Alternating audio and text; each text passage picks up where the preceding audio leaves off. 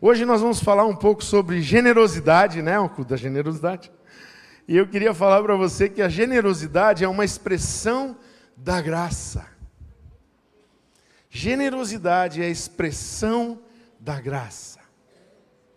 Por isso que quando você recebeu hoje aquele elogio de alguém que estava do seu lado, que virou para você e disse assim, você tem uma cara de generoso, né? Aí ele está dizendo assim para você, meu, você expressa a graça. Aleluia, você podia até ter dito um glória a Deus, um amém. Mas vocês estão perdendo umas oportunidades aqui hoje. Mas eu quero dizer para você que generosidade também é uma decisão. No reino de Deus, o amor é uma decisão. Você não ama as pessoas porque você acorda com vontade de amar alguém. Ah, hoje eu acordei com vontade de amar inimigos. Né? Não, a gente, Jesus disse: amai os vossos inimigos. Então a gente decide que a gente vai amar. E pronto. E olha que eles afrontam, que eles falam. Eles falam mal da gente. Eu continuo amando, vamos continuar orando.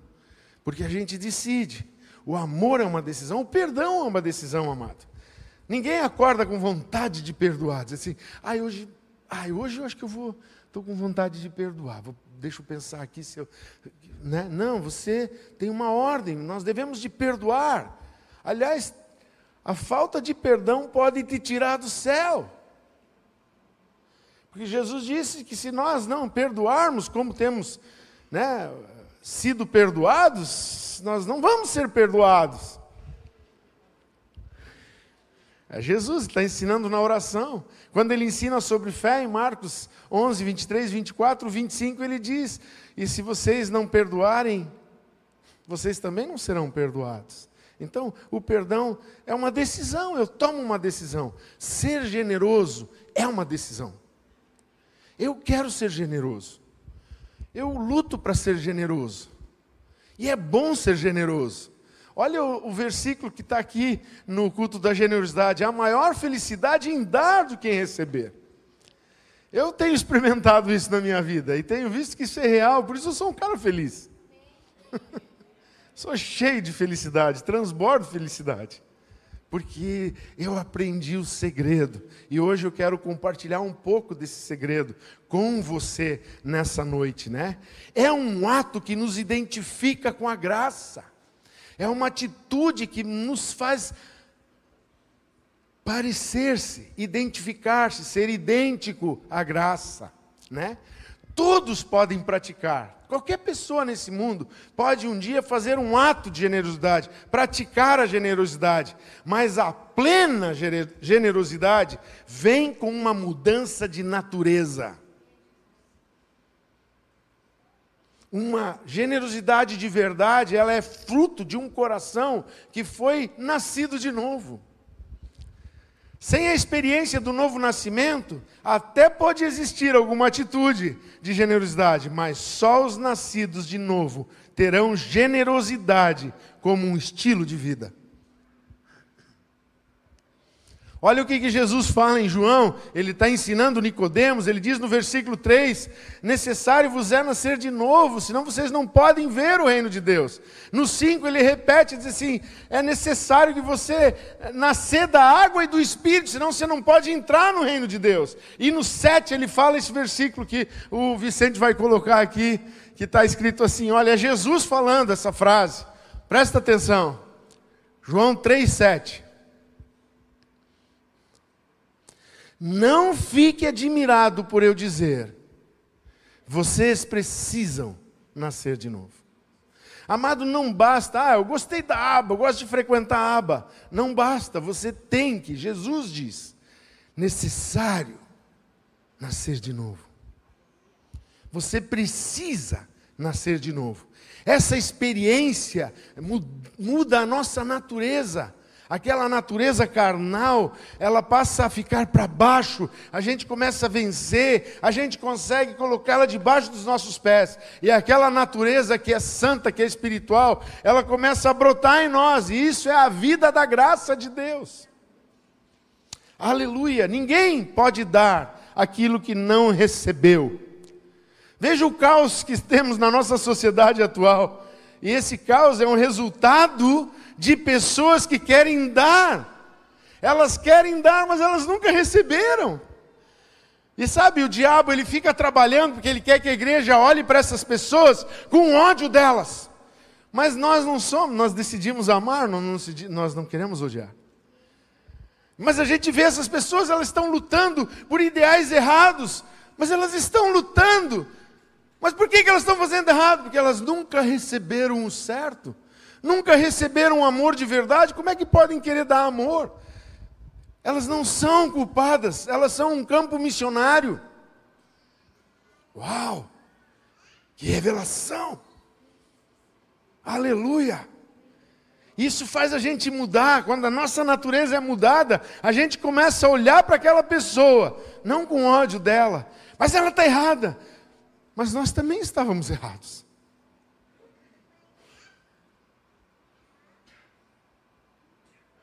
Por isso a generosidade é a expressão da graça.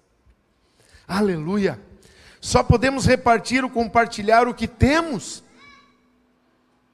só podemos repartir ou compartilhar aquilo que temos. Você não pode dar o que você não tem. E da onde vem? Aí vem um segredo. Vamos lá. Lá em Romanos 11, 33 a 36. Olha só a maravilhosa sabedoria dos desígnios divinos. Ó oh, profundidade da riqueza, tanto da sabedoria como do conhecimento de Deus. Quão inexplicáveis são os seus juízos e quão insondáveis são os seus caminhos. Pois quem conheceu a mente do Senhor, ou quem foi o seu conselheiro? Ou quem primeiro deu alguma coisa a Deus para que isso lhe seja restituído?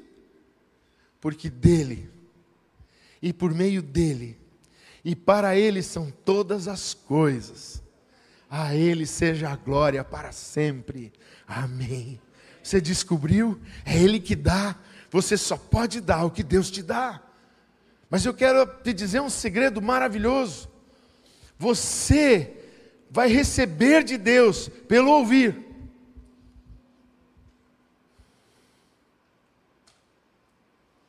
Por isso, preste bem atenção no que você ouve. Cuide para não encher o teu coração de qualquer coisa mas escolha aquilo que vem de Deus. Por isso que Paulo diz: tudo que é bom, tudo que é agradável, tudo que tem boa fama, tudo que tem um louvor, seja isso que ocupe a vossa mente, o vosso coração. Amém? Olha só outro versículo maravilhoso, 1 Crônicas 29, 14. Davi está falando aqui de dar uma, uma oferta para construir o templo, e ele fica maravilhado, porque ele deu uma oferta. Se você ler essa história de Crônicas 29, você vai ver que Davi deu muitos quilos de ouro e de prata, mas muita gente trouxe também. Mas ele reconheceu uma coisa, ele fez essa oração, porque quem sou eu? Ele orou diante do povo. E quem é o meu povo para que pudéssemos dar voluntariamente essas coisas? Olha a gratidão de Davi, olha o coração de um generoso, porque tudo vem de ti, Senhor, e nós só damos o que vem das tuas mãos. Ele reconheceu, foi o Senhor que nos deu, e agora nós queremos com gratidão investir no teu reino, fazer algo que te agrade com esse dinheiro. Aleluia, tem mais. Pedro, Pedro indo para o templo, olha o que, que ele falou lá em Atos 3, versículo 6. Pedro disse para aquele coxo na porta do templo: Olha, não possuo nem prata, nem ouro, não tenho dinheiro, mas o que tenho, eu te dou pegou aquele jovem na mão e disse: Em nome de Jesus Cristo Nazareno, levanta-te e anda. E o coxo levantou. Talvez você veio para esse culto da generosidade e disse assim: Pastor, nem trouxe nada para dar, mas você vai poder fazer uma oração por alguém nessa noite. Você vai poder ir em alguém e dizer: Posso orar por você? Não vim preparado, sabe? Deixei lá, eu tinha separado lá em casa dois milhões, mas esqueci em cima da cama. Mas eu vou orar por você. Aleluia. Temos recebido, presta atenção, amado. Eu estou lendo a Bíblia para você, que é generoso. e o coração de um generoso é cheio de Deus e da verdade de Deus. Temos recebido poder, virtude do Espírito Santo e autoridade no nome de Jesus para fazermos o mesmo que Jesus fazia. Jesus foi o homem mais generoso que pisou na face da terra. Olha só, Lucas 10, 19 e 20, ele mandou os seus discípulos, de dois em dois, a entrarem nas casas, profetizarem paz. E ele diz para eles assim: Eis aí, eis que vos dei, eis que dei a vocês autoridade para pisar em cobras e escorpiões, e sobre todo o poder do inimigo Olha o que a igreja tem como legado. Podemos pisar todo o poder do inimigo. Aí você diz, pastor, mas não está acontecendo. Lembra, começa com a mudança de natureza. Eu posso pisar serpentes e escorpiões de todo o poder do maligno, e nada, absolutamente, lhes causará dano. A igreja pode fazer a obra de Deus, a igreja tem poder para fazer, e o diabo não pode tocar na igreja. Eu sonhei aqueles três sonhos, eu falei há uns domingos atrás, né? Num deles o, o John estava, é, né? No sonho, mas num deles cães pulavam, cães ferozes pulavam contra mim, mas quando eles pulavam, eles não podiam abrir a boca, e eles batiam e caíam. E o Senhor estava dizendo assim: essa é a igreja. O diabo pode se levantar, ele pode te atacar, ele pode fazer coisa, ele pode fazer um auê, ele pode mostrar que você está sendo atacado, e o mundo pode até televisionar, mas ele não pode causar absolutamente nada contra a igreja de Deus. Aleluia. Você só pode compartilhar a alegria da salvação, meu irmão, porque você experimentou da salvação. Quem não recebeu salvação não pode compartilhar salvação para ninguém. Talvez seja uma das razões que a igreja está tão fraca no evangelismo porque ela não está lembrando da experiência, da onde ela foi tirada, para ser generosa com o perdido. Bendito dia quando alguém começou a falar de Jesus para mim. Bendito dia quando alguém me desafiou a ler as Escrituras, quando alguém me desafiou a conhecer mais de Jesus. Bendito dia. Sabe, você pode, eu posso fazer isso, porque nós estamos experimentando a salvação. Olha outro texto maravilhoso. Só podemos recomendar o que nós já provamos. Deixa eu falar algo para você aqui.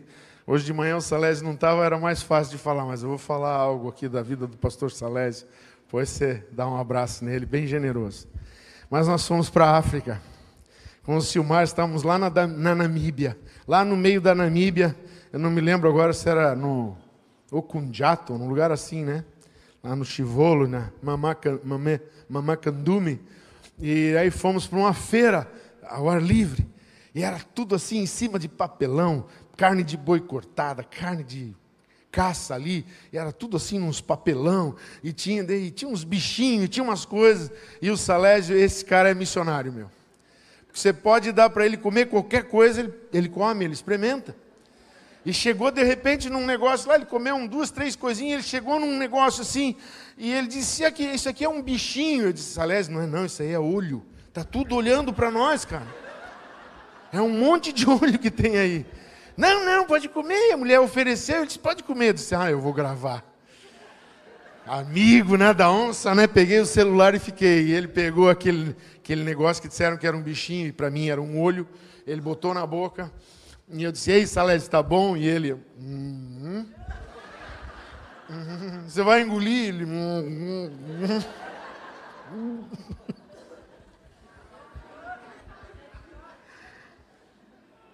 Sabe o que, que aconteceu? Ele pode dizer, não é bom. Não experimente isso. Isso aqui é bom. Experimente isso. A gente só pode recomendar aquilo que a gente já experimentou.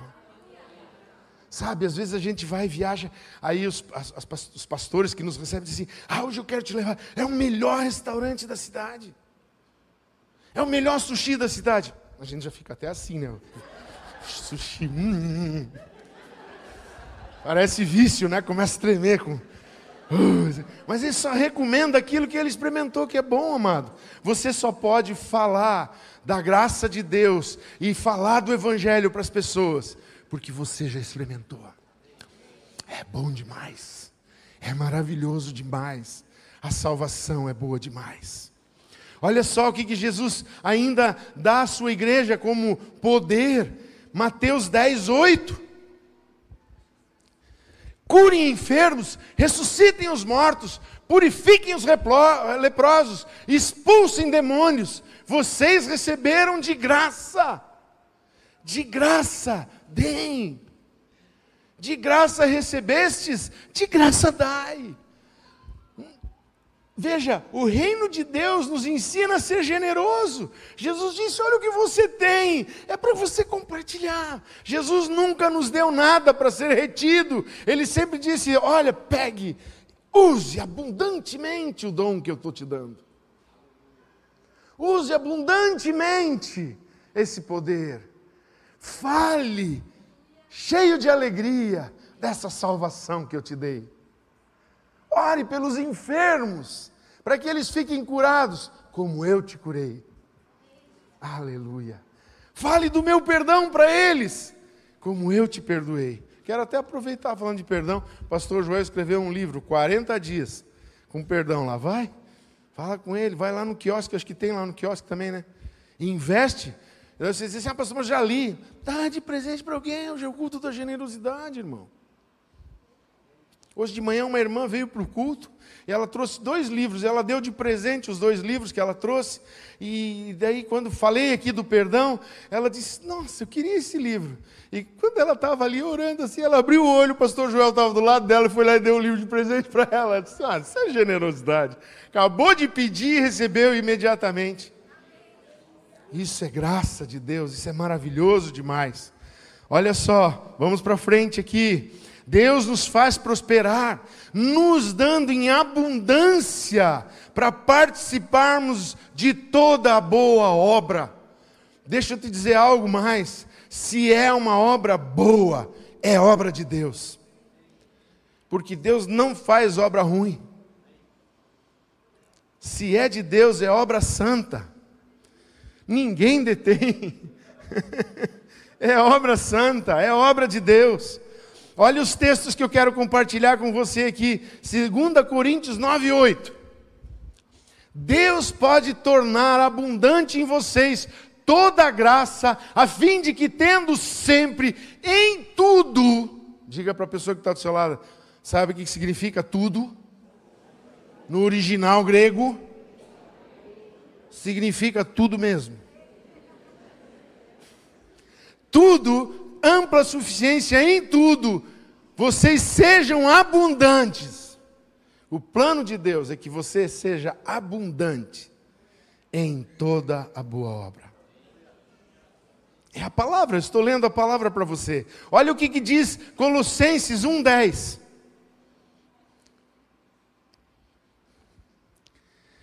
Dessa maneira, poderão viver de modo digno do Senhor para o seu inteiro agrado, frutificando em toda boa obra e crescendo no conhecimento de Deus. Deus ama que eu e você estejamos vivendo a obra da graça dele nesse mundo, revelando essa boa obra para o coração das pessoas. Olha ainda, 2 Timóteo 3, 16 e 17. Toda a escritura é inspirada por Deus e útil para o ensino, para a repreensão, para a correção, para a educação na justiça, a fim de que o servo de Deus, quem aqui é servo de Deus? Uau, está falando de nós então. A fim de que o servo de Deus seja perfeito, e aqui diz maduro, que tenha alcançado uma maturidade e seja perfeitamente habilitado para toda a boa obra. essa palavra, o conhecer essa palavra, nos leva a ser maduros para executarmos as obras de Deus na terra. Aleluia! Vamos dar ao mundo aquilo que nós temos recebido de Jesus. Olha o que Jesus disse: Eu só faço o que eu vejo meu Pai fazer. Ele não veio e disse: Ah, eu sou Deus, agora eu estou aqui como homem, eu vou fazer agora umas coisas diferentes aqui. Não, eu só vou fazer o que eu vejo meu Pai fazer. Não vou me desviar do propósito. O apóstolo Paulo era perseguidor da igreja, ele perseguia os cristãos, ele consentiu com a morte do Estevão. Mas quando ele encontrou Jesus no caminho de Damasco, ele teve uma nova natureza implantada nele. E daí ele diz nas Escrituras: O que eu recebi do Senhor, isso também lhes entreguei. Só o que a gente recebe, só o que a gente vê de Deus, só o que a gente tem de Deus em nós, é o que nós podemos compartilhar. Olha só, João 14, 12 diz: Em verdade, em verdade lhes digo que aquele que crê em mim fará também as obras que eu faço, e outras maiores fará. As boas obras que Jesus quer que a igreja faça, ele disse: Ó, oh, em verdade lhes digo que aquele que crê em mim também fará essas boas obras que eu faço e outras maiores. Sabe por quê? Porque eu vou para junto do Pai. Ele ainda diz, né, é necessário que eu vá, senão o Espírito Santo não vem. Por isso eu vou, e ele veio, e ele está aqui hoje, operando nos nossos corações. Tem uma história na Bíblia que ilustra claramente essa, bem assim, essa experiência sobrenatural da generosidade, do receber e do dar, do compartilhar. É a história da primeira multiplicação de pães e peixes.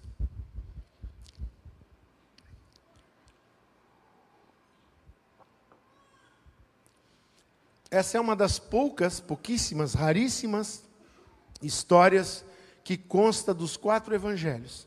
Normalmente aparece em Marcos e Lucas, aparece uma parecida em Mateus, às vezes, João conta uma história que não aparece nos outros evangelhos, mas essa história aparece nos quatro evangelhos. E eu até quero recomendar você tirar nessa semana um tempo para ler a história nos quatro evangelhos. Talvez até repetir a leitura durante a semana, para você encaixar o que as quatro histórias contam, para você formar e mentalizar o que aconteceu nesse dia. Mas para ser objetivo, eu escolhi o texto de Lucas, no capítulo 10 até o 19. Lucas, capítulo 10, versículo. Aliás, capítulo 9, do versículo 10 até o 19. Lucas 10 até 10, 9, 10 até o 19. Vou repetir, hein? Né? É Lucas 9, do versículo 10 até o 17. Ficou, agora ficou certo. Tinha tanto nove na minha cabeça que deu um nove, um nove, um nó, né? Com nove na cabeça. Ao regressarem os apóstolos, relataram a Jesus tudo que tinham feito. Olha a prestação de contas aqui. Lembra, nós lemos esse versículo antes, que eles foram e expeliram demônios, pisaram serpentes escorpiões, e o maligno não conseguiu fazer dano algum. Eles até vieram contando aquela história: Ah, Senhor, olha só. Mas Jesus disse para assim: alegrem-se, não porque vocês expulsaram demônios, mas alegrem-se porque o vosso nome está arrolado no céu. Sabe o que Jesus estava querendo dizer assim? Alegrem-se muito mais por serem salvos do que por estar fazendo a obra no meu nome. Alegrem-se muito mais por terem essa nova natureza do que o fruto que vocês dão com a nova natureza. Aí ele continua, e ele diz assim: E ele, levando-os consigo, retirou-se à parte. Num dos textos do Evangelho, dessas quatro histórias, uma conta e diz assim: os discípulos voltaram e estavam cansados, porque eles não tiveram nem tempo de comer naquela semana em que eles foram de dois em dois. Eles trabalharam tanto, tantas pessoas iam e vinham, que eles quase não tiveram tempo de comer. Então Jesus convidou eles assim: sabe uma coisa, vamos para um lugar retirado, Só nós, tirar um, sabe, tirar um dia de folga. Vamos fazer um sábado para o Senhor hoje. Ele convidou os discípulos então e eles foram com ele. E levantou, elevando-os consigo, retirou-se à parte para uma cidade chamada Betsaida. Mas a multidão soube disso e o seguiram. Quando seguiram Jesus e ele chegou naquele lugar, é outra parte de um evangelho que numa das quatro histórias que diz que quando Jesus chegou e viu aquela multidão desesperada pela chegada deles, tão desesperada estava que chegaram antes que eles naquele lugar. Eles foram pelo, pelo lago e a multidão foi por terra. Quando ele chegou, viu aquela multidão lá naquele lugar que ele achava que era deserto para eles descansar. E ele olhou para elas e ele pensou e disse para os seus discípulos: são como ovelhas que não têm pastor. E daí se compadeceu daquela multidão, e acontece isso que ele está dizendo aqui. Acolhendo-as, Jesus lhes falava a respeito do reino de Deus Amado, antes de você falar de qualquer coisa, Jesus é o nosso modelo. Que as nossas conversas, na nossa mesa, na nossa viagem, né, ao levantar, ao deitar, à mesa, no caminho, fale do reino de Deus. Você pode falar dos noticiários que estão aí no Brasil, e falar das ideologias que estão, e falar das negatividades que tem, e falar. Você pode falar de muitas coisas, mas você também pode falar para as pessoas do reino de Deus. Você pode falar do futebol, mas você pode falar do reino de Deus. Jesus preferia falar do reino de Deus. Ele queria que as pessoas conhecessem o que Deus tinha preparado para as pessoas. Ele queria revelar para as pessoas o que elas tinham da parte do Pai Celestial. Então ele ensinava, acolhendo eles, ele falava a respeito do reino de Deus. E diz mais, diz assim: "E socorria os que tinham necessidade de cura". Socorria aqueles que tinham uma necessidade de pão espiritual, a gente vai ver no resto da história. Mas havia uma necessidade, Jesus estava interessado em ser generoso, em suprir as necessidades daquele povo. E ele curava as pessoas. Você vai ler os evangelhos, você vai encontrar muitas vezes. E despedindo-os, curou a todos. E a multidão se aproximou dele, e ele ensinava, e ao fim curou a todos os enfermos e doentes. E em outras passagens você vai ler até a expressão assim: expulsou demônios e curou pessoas, tirando delas o espírito de enfermidade. Jesus se preocupava com as pessoas. Aí vamos em frente. Aí ele diz assim: Mas o dia estava chegando ao fim. Então os doze se aproximaram de Jesus e disseram: Despeça a multidão para que, indo às aldeias e campos ao redor, se hospedem e encontrem alimento, pois estamos aqui em lugar deserto. No Evangelho de João, Jesus pergunta para o Filipe, antes dos outros discípulos virem com essa questão, ele olha para o Filipe e diz assim: Como é que nós vamos dar de comer para essa multidão? e o Filipe diz assim: Não sei. E os outros discípulos assim, não sabemos. Ele diz assim: vocês não sabem o que vocês têm? Investiguem para saber o que, que vocês têm. Só para ir complementando a história, né? Porque às vezes as pessoas pensam, ah, Jesus não sabia. Não, ele, ele tinha o controle de tudo que estava acontecendo ali. Eles disseram, vai, porque o, o lugar onde estamos aqui é, é, é um lugar deserto. Jesus, porém, lhes disse: Deem vocês mesmos de comer a eles. Os discípulos responderam: Não temos mais que cinco pães e dois peixes, a não ser que nós mesmos vamos e compremos comida para todo esse povo. Porque estavam ali cerca de cinco mil homens. Num dos dois evangelhos citam que eram cinco mil homens, mas tem um deles que diz assim: que fora as mulheres e as crianças ainda. Então tinha muito mais de cinco mil. Então Jesus disse aos seus discípulos: façam com que eles se assentem em grupos de cinquenta.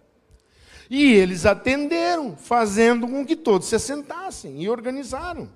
E Jesus, pegando os cinco pães e os dois peixes, erguendo os olhos ao céu, os abençoou e partiu, deu aos discípulos para que os discípulos distribuíssem entre o povo. Todos comeram e se fartaram, e dos pedaços que sobraram foram recolhidos doze cestos. Eu separei aqui alguns tópicos para nós conversarmos juntos sobre o que isso pode nos ensinar sobre generosidade sobre a expressão da graça. Primeiro, generosidade se preocupa com os outros. Quando Jesus viu aquela multidão, quando ele viu os discípulos voltar cansado, ele já se preocupou com os discípulos e quis levá-los para um lugar de descanso. Quando ele chegou no lugar de descanso, tinha mais trabalho para fazer. Ele podia dizer para aquela multidão: Ah, não, hoje é segunda-feira, nosso dia de folga. Mas disse: Não, compadeceu-se delas e acolhendo-as, acolhendo. Deixa eu fazer uma pose aqui primeiro. e acolhendo-as, diz a palavra, Jesus lhes falava a respeito do reino e socorria os que tinham necessidade de cura. A generosidade se preocupa com as pessoas, com o estado em que elas estão, sabe? Por isso é importante você ir num grupo, mas deixa eu falar uma coisa aqui para os líderes de grupo. Você que tem recebido aquele cartãozinho para fazer aquela ligação na semana, irmão, se você não fizer essa ligação, não é para mim que você vai prestar contas. É para Jesus. Aquela pessoa que está esperando a ligação daquela, daquele contato que a gente mandou da consolidação e você, líder, esqueceu, perdeu o papelzinho e esqueceu de ligar e não está ligando, Lembre-se, o generoso se preocupa e acolhe as pessoas e cuida delas. Poderíamos falar hoje do bom samaritano que juntou o homem no caminho, ungiu suas feridas, colocou no seu animal, caminhou para que o doente tivesse no animal, levou ele até uma estalagem e pagou o tratamento dele. O generoso se preocupa com os outros. Olha só, está generosidade está no coração de Jesus, está no coração de Deus. Jesus respondeu-lhes e disse: "Deem vocês mesmos de comer". Está no meu coração que você seja o supridor desse mundo. Está no meu coração que você leve o pão que o mundo precisa. Está no meu coração de que você seja como eu, que você possa falar do reino, você possa falar de salvação. Dê você mesmo de comer. Um coração generoso se preocupa em falar do Evangelho para as pessoas, de compartilhar os testemunhos de vida com as pessoas.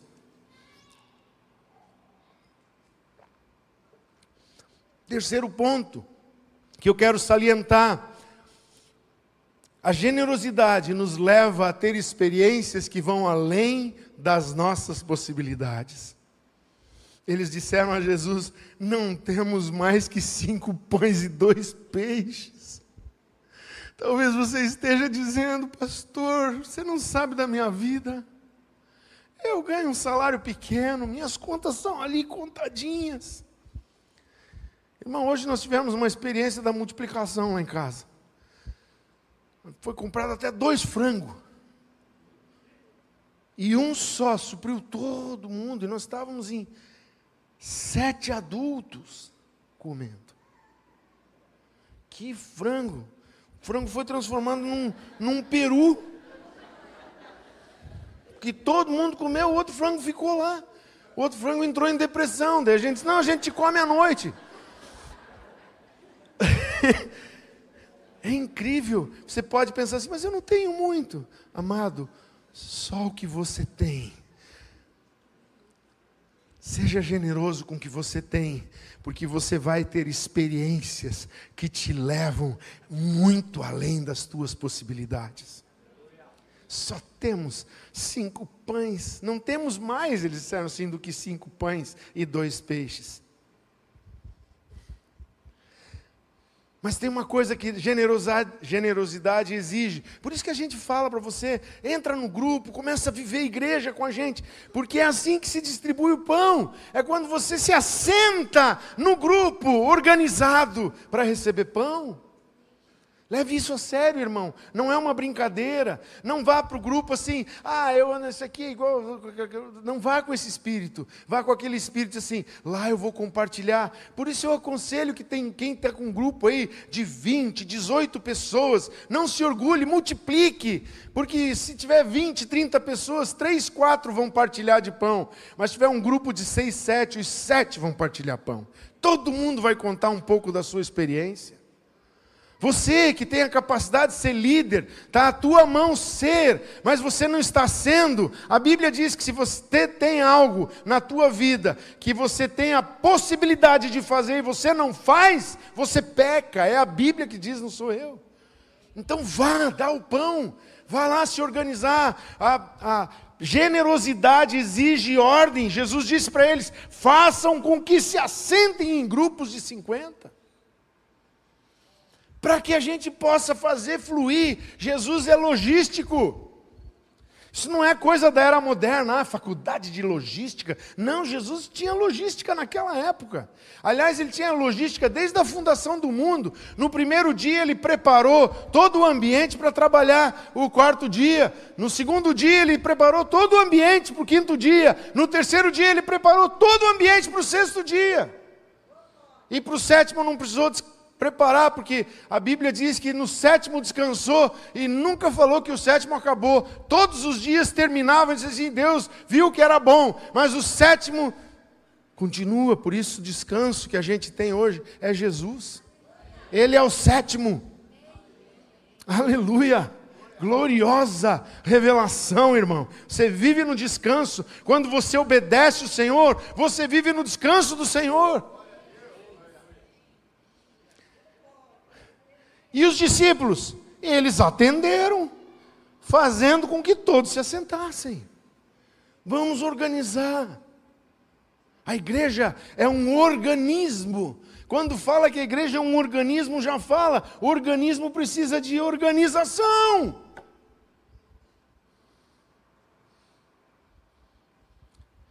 Quinto, generosidade é um fruto de ações de graças. E Jesus, pegando os cinco pães e os dois peixes, erguendo os olhos, aleluia, deu graças, abençoou. Ai, o pouco que você tem, você dá graças e diz: Senhor, usa-me.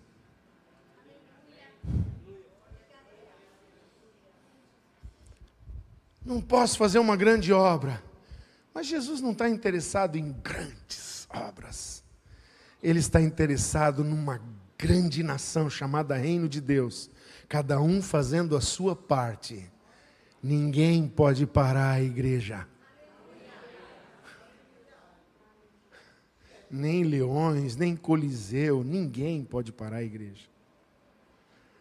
Ações de graças. E quando ele orou, ele agradeceu.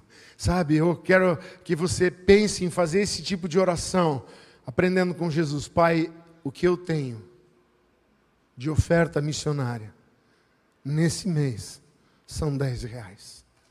Mas eu te louvo, Senhor, porque eu sei que nas tuas mãos eu vou entregar lá para a Secretaria de Missões.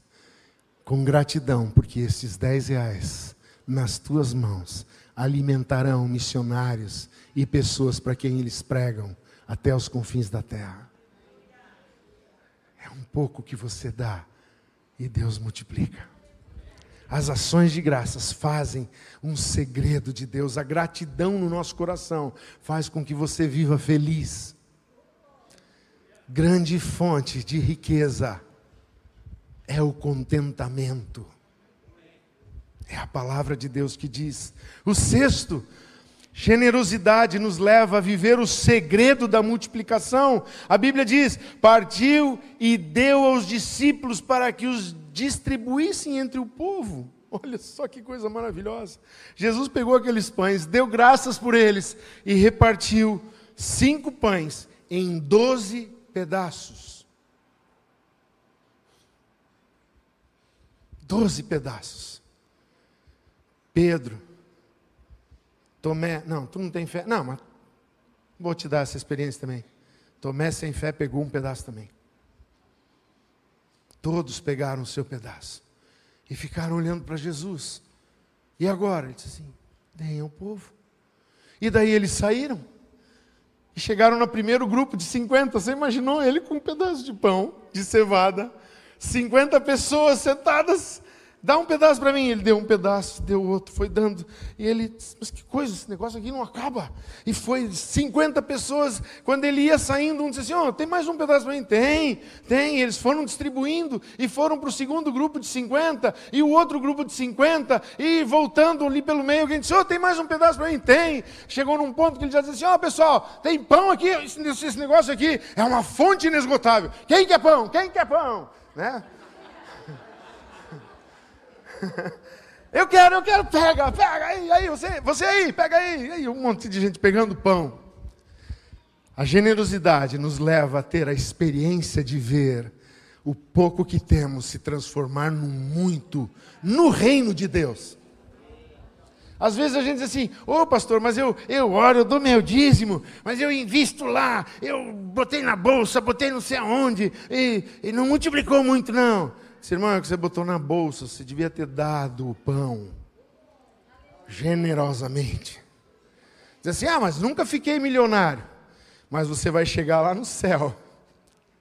Um dia e você vai ver milhares de pessoas dizendo: pela tua oferta missionária, eu cheguei aqui pelo teu amor, pela obra de Deus, sustentando o pastor Peter Simon, eu fui liberto do islamismo radical, me tornei um cristão, morri pela obra e pela causa de Cristo, porque você deu um pouco do teu pão no reino de Deus. Uau, irmão, generosidade nos ensina a viver essa multiplicação com um propósito certo, o propósito do reino. Não estou dizendo que você tem que jogar o que o Senhor te deu fora, irmão. Eu estou dizendo que você tem que orar para Ele e aplicar o que Ele te deu no reino.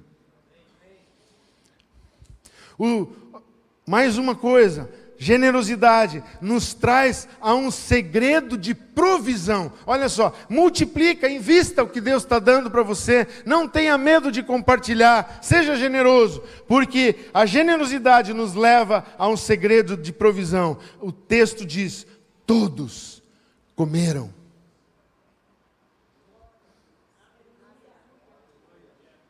Mas o texto não diz só isso, o texto diz: todos comeram e se fartaram. Teve gente que dizia assim: Ô, oh, ô, oh, quer mais pão? Não, tem olina. De tanto que comeu. Você tem um digestivo aí? né? Alguns iam assim: Ó, oh, falaram aí que Coca-Cola é digestivo. Tem Coca-Cola? Não, não tem Coca-Cola. Ainda não inventaram. Mas todos comeram. Olha, a generosidade nos leva a viver a provisão de Deus. Tem mais um segredo ainda que a generosidade nesse texto nos ensina. A generosidade é um segredo da abundância. Pensa comigo, Jesus disse: oh, vocês nem tiveram tempo de comer direito, muita gente ia e vinha, venham comigo para um lugar deserto. Chegaram no lugar deserto, tinha uma multidão. Jesus deu atenção para a multidão, o dia estava acabando, eles tiveram que dar comida para a multidão, eles não tinham comido ainda. E eles deram comida para toda aquela multidão. E eles, eu creio que se tinha um lá no meio assim, era o Judas, né? Dizendo assim, dando comida. Até o Judas teve essa experiência, amado. E ele lá no meio dizendo assim, todo mundo comendo, já distribui para todo mundo. Será que eu não vou ganhar um pãozinho? Aí Jesus disse, ei, estão todos fartos, estão. Então recolham. Cada um deles doze discípulos, doze cestos cheios. Além da multiplicação, além da provisão, vem a abundância, para que a gente tenha abundância em toda a boa obra. Generosidade, amado, é um desafio do coração de Deus. Eu já estou encerrando. Porque Deus amou o mundo de tal maneira que deu o seu Filho unigênito, para que todo aquele que nele crê não pereça, mas tenha vida eterna. Mas Mais tarde, esse João foi escrever uma carta e ele disse assim: Eu vou fazer uma brincadeira. Para quem lá no futuro for ler, o Espírito Santo revela essa brincadeira. Né? E o Espírito Santo disse: Vamos lá, vamos, vamos fazer essa brincadeira com o futuro, vamos. Aí ele escreveu lá na primeira carta, no capítulo 3, que foi denominado 3, no versículo que o Espírito Santo ensinou, inspirou alguém a organizar porque ele gosta de coisa organizada. Organizou a Bíblia com números né, de capítulos e de versículos. E caiu no capítulo 3 da primeira carta, no versículo 16, a seguinte palavra: Nisto conhecemos o amor, de que Cristo deu a sua vida por nós, e nós devemos dar a nossa vida pelos nossos irmãos. Vamos distribuir, vamos distribuir o pão que temos e viver o segredo sobrenatural da multiplicação de Deus, da provisão de Deus e da abundância de Deus. Essa é a importância de você compartilhar a tua experiência. Sabe, hoje de manhã eu vi muitos testemunhos. Eu fico imaginando que no GC nós vamos ter muita gente compartilhando essas belezas, essas maravilhas de Deus nas suas vidas a importância de compartilhar com os irmãos, mas a importância de seguir a recomendação de Jesus: ide por todo mundo e pregai o evangelho a toda criatura. Sabe se quer ir por todo mundo, irmão? Eu vou te dizer uma coisa: comece a pregar o evangelho a toda criatura. O Senhor se encarrega de levar os que gostam de pregar para pregar em todo mundo. Amém?